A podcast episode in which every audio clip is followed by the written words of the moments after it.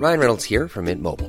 With the price of just about everything going up during inflation, we thought we'd bring our prices down. So to help us, we brought in a reverse auctioneer, which is apparently a thing. Mint Mobile unlimited premium wireless. Ready to get 30, 30, bit to get 30, bit to get 20, 20, 20, bit to get 20, 20, bit to get 15, 15, 15, 15 just 15 bucks a month. So, Give it a try at mintmobile.com slash switch. $45 upfront for three months plus taxes and fees. Promo rate for new customers for limited time. Unlimited more than 40 gigabytes per month. Slows. Full terms at mintmobile.com. Head over to Hulu this March, where our new shows and movies will keep you streaming all month long. Catch the acclaimed movie All of Us Strangers, starring Paul Mescal and Andrew Scott. Stream the new Hulu original limited series We Were the Lucky Ones with Joey King and Logan Lerman. And don't forget about Grey's Anatomy. Every Grey's episode ever is now streaming on Hulu. So, what are you waiting for? Go stream something new on Hulu. Normally, being a little extra can be a bit much, but when it comes to healthcare, it pays to be extra. And United Healthcare makes it easy with Health Protector Guard fixed indemnity insurance plans. Underwritten by Golden Rule Insurance Company, they supplement your primary plan, helping you manage out of pocket costs without the usual requirements and restrictions like deductibles and enrollment periods. So when it comes to covering your medical bills, you can feel good about being a little extra. Visit uh1.com to find the Health Protector Guard plan for you. اما این مسئله که فرزند نامشروعی نداشت از وجوه امتیازش به شمار می آمد. درستکاری او در امور مالی و انتفاعی همچنان مورد بحث و تردید است. در آزاد اندیشی او کسی تردید ندارد. در این مورد دست کمی از کوزیمو نداشت.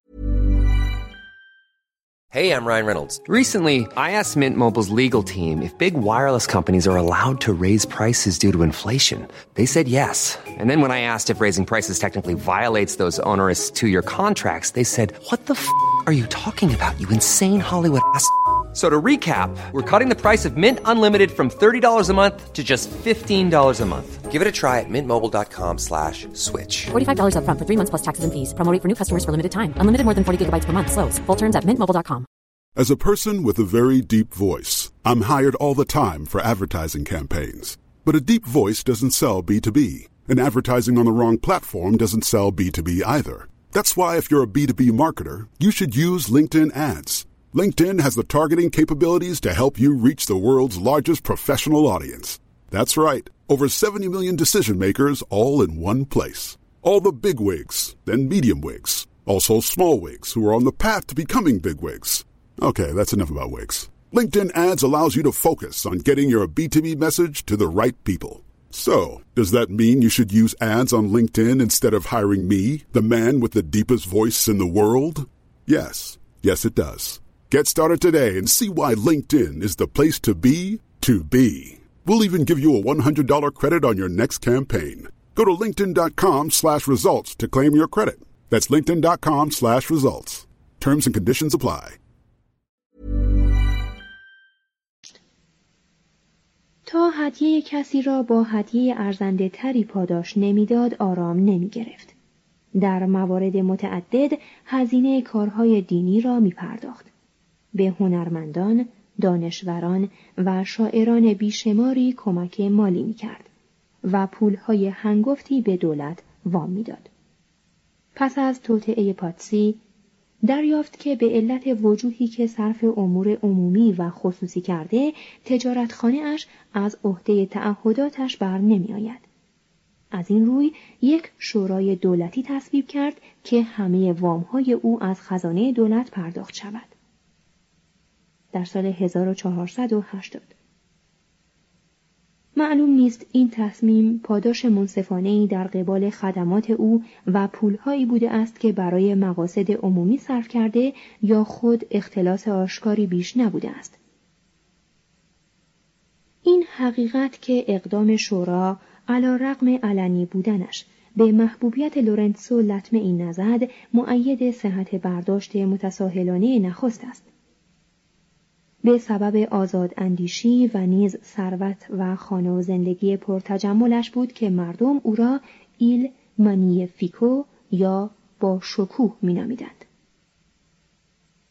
فعالیت های فرهنگی وی تا حدودی موجب قفلتش از امور گسترده تجارتخانه اش شد. نمایندگان او از گرفتاری هایش سوء استفاده کردند و به ولخرجی و حسابسازی پرداختند.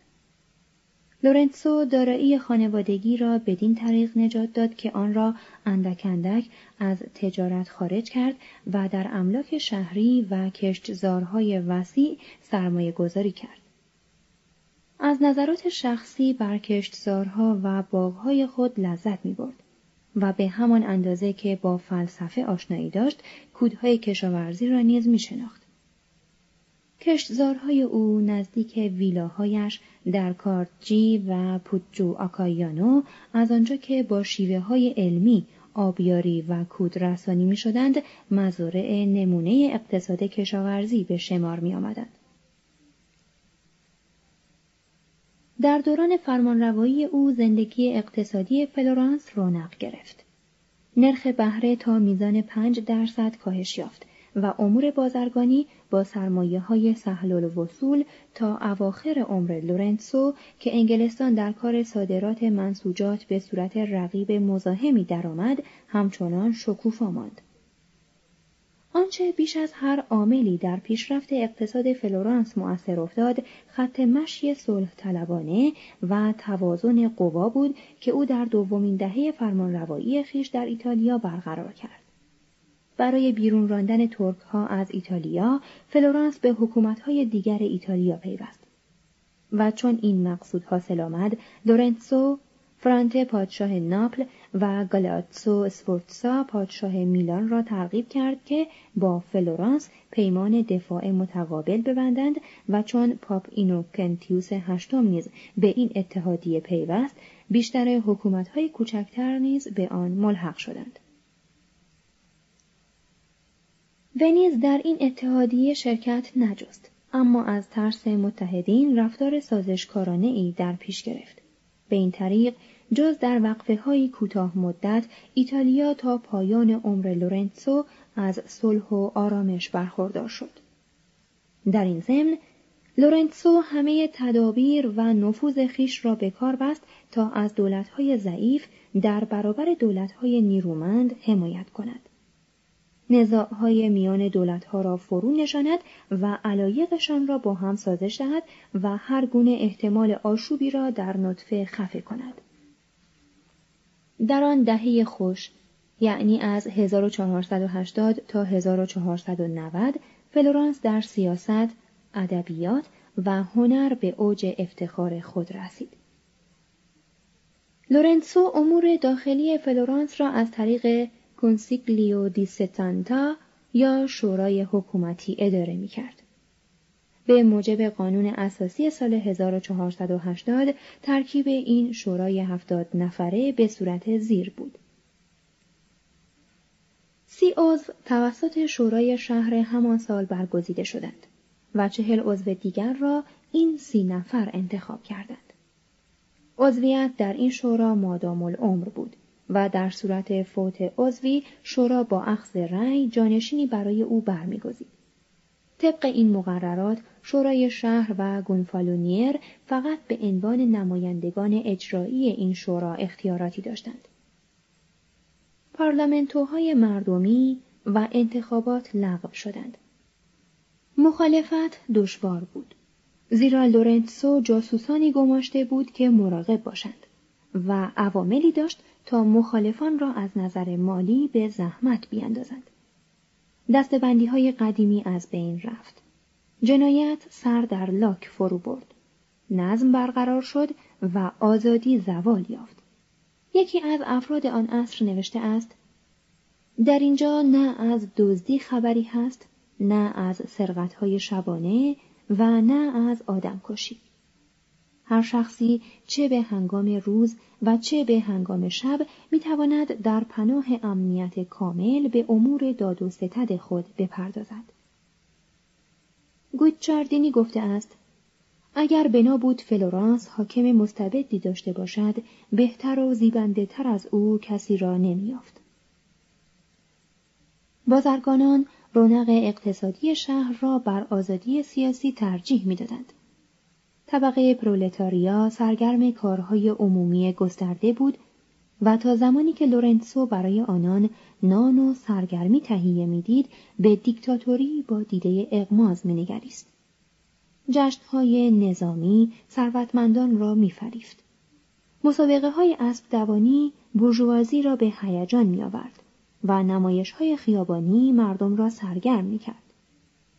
در فلورانس رسم بر این بود که مردم در روزهای کارناوال با نقابهای نشاط‌آور یا هراس‌انگیز در حالی که سرودهای هجایی یا عشقی میخواندند در خیابانها رژه روند و تختهای روان رنگین و آراسته به گل که نمودار شخصیتها و وقایع اساتیری یا تاریخی بودند به راه اندازند.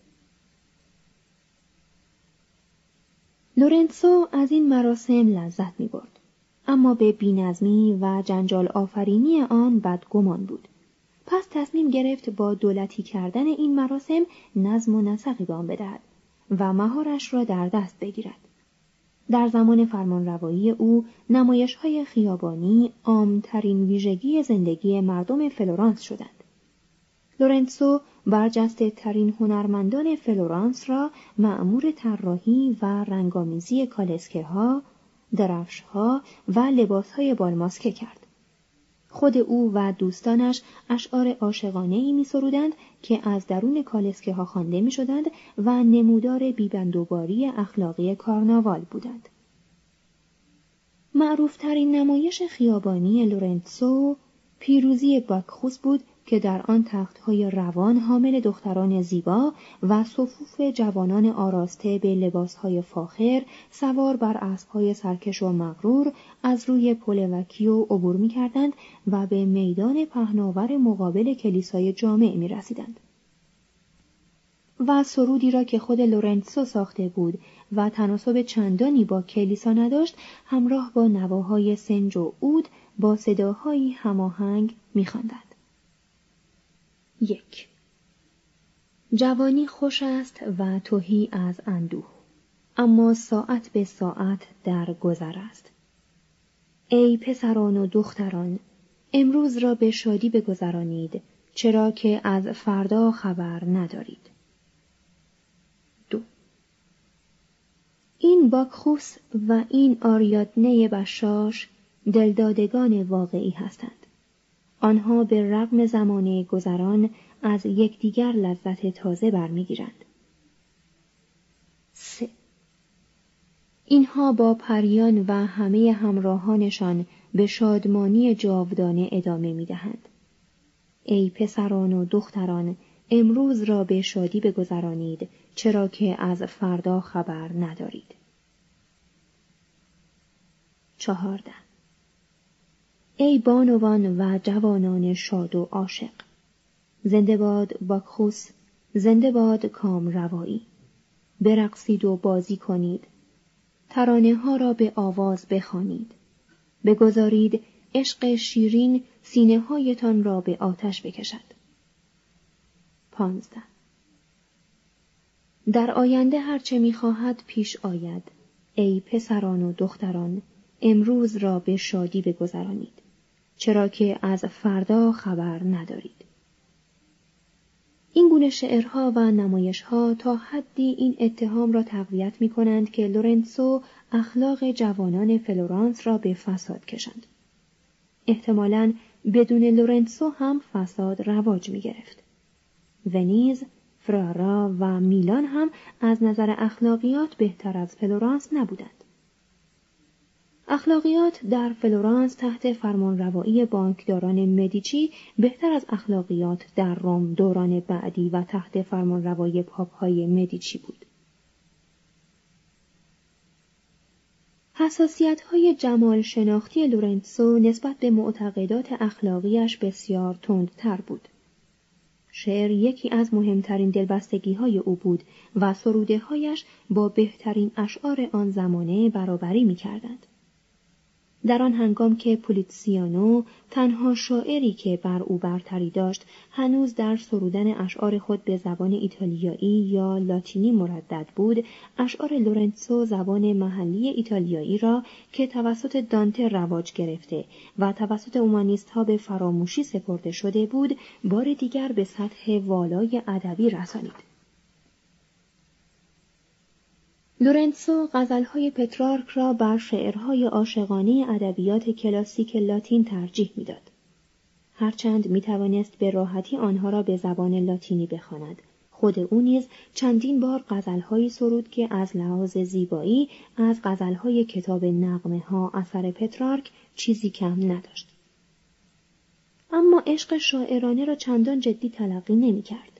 او با صمیمیت بیشتری درباره مناظر روستاها که عضلات تنش را ورزیده و روحش را آرام می کرد شعر می سرود.